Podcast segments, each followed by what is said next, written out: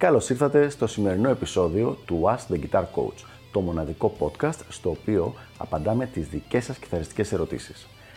Αν ενδιαφέρεστε να εξελίξετε το παίξιμό σας στο maximum βαθμό, στείλτε μου ένα email στο email eoannis at eoannis dot org για να σας ενημερώσω για τα πακέτα εκμάθησης κιθάρας του Elite Guitar Coaching.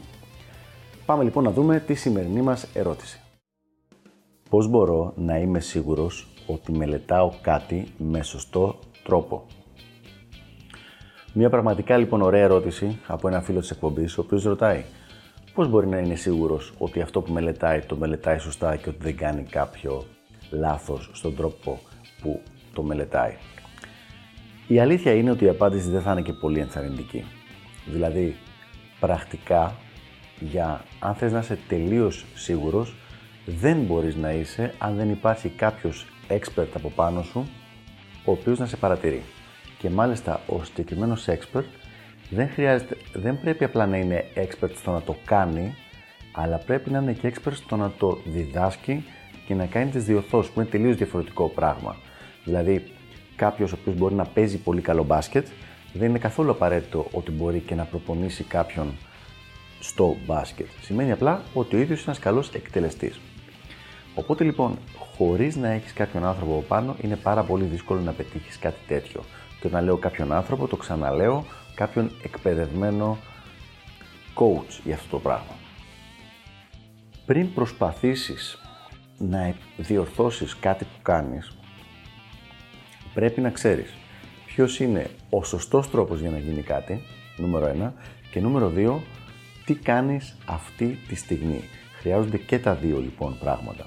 Να ξέρεις ποιος είναι το τελικό αποτέλεσμα, το ζητούμενο αποτέλεσμα, και το να ξέρεις ποιο είναι το, αυτή τη στιγμή το παρόν στάτους της κατάστασης.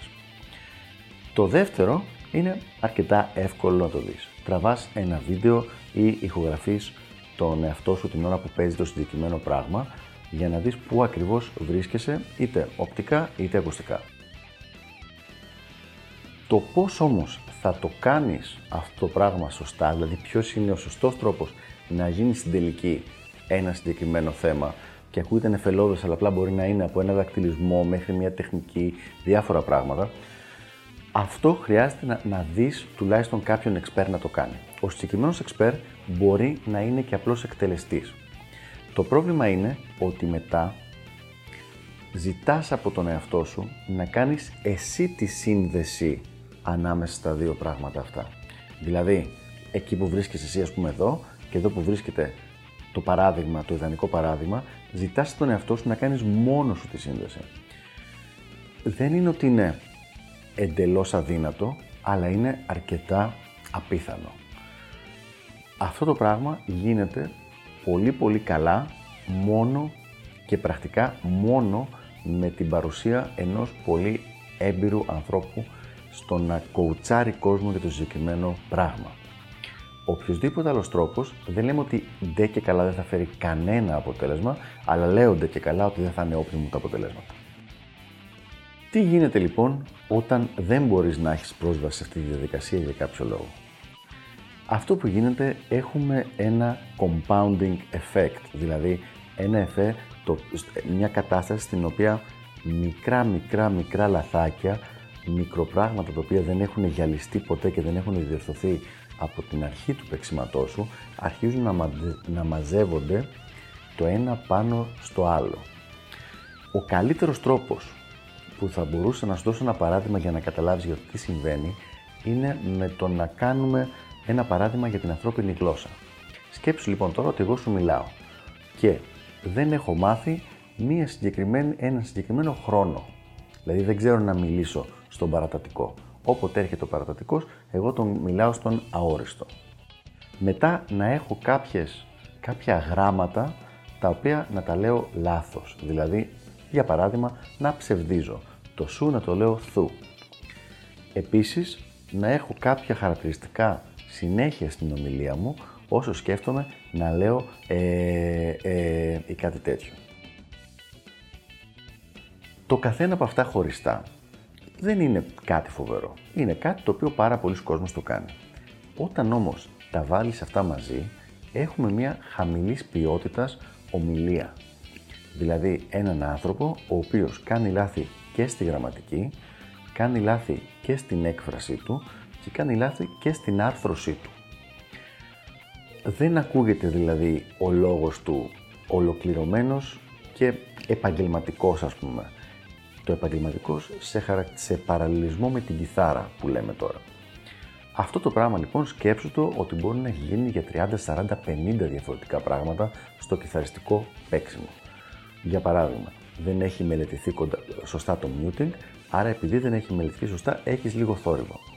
Επειδή έχεις θόρυβο δεν κάνεις υψηλό βιμπράτο, οπότε το βιμπράτο σου είναι χαμηλό και ακούγεται αυτό που λέμε το κατσικίσιο. Επειδή δεν έχει μελετηθεί ποτέ η σωστή θέση του χεριού και τα σωστά patterns, δεν υπάρχει αρκετά μεγάλη ταχύτητα στην πένα και μόλις πάει να παίξουμε κάτι πιο γρήγορα, οι νότες χάνονται.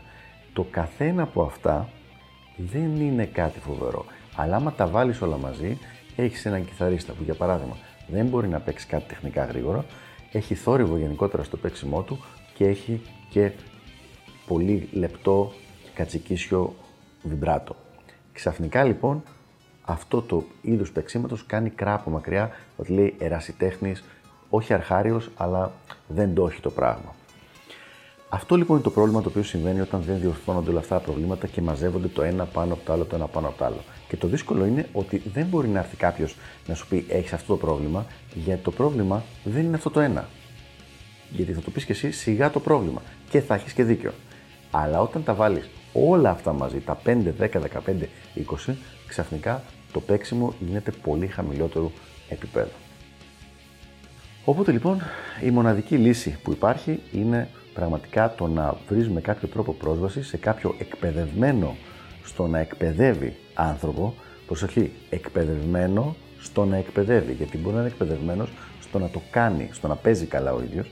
Δεν θέλουμε αυτό, θέλουμε κάποιον εκπαιδευμένο στο να εκπαιδεύει άλλους και να σε αναλάβει για κάποιο αρκετά μεγάλο χρονικό διάστημα, ώστε να σου διορθώσει ένα-ένα το καθένα από αυτά τα πραγματάκια, με τον ίδιο τρόπο που θα έβγαζες δηλαδή τα τσιμπούρια από ένα σκύλο, να βγάλεις τις κακές συνήθειες από το παίξιμό σου, μία-μία. Αυτά λοιπόν για το συγκεκριμένο θέμα, ελπίζω να βοήθησα.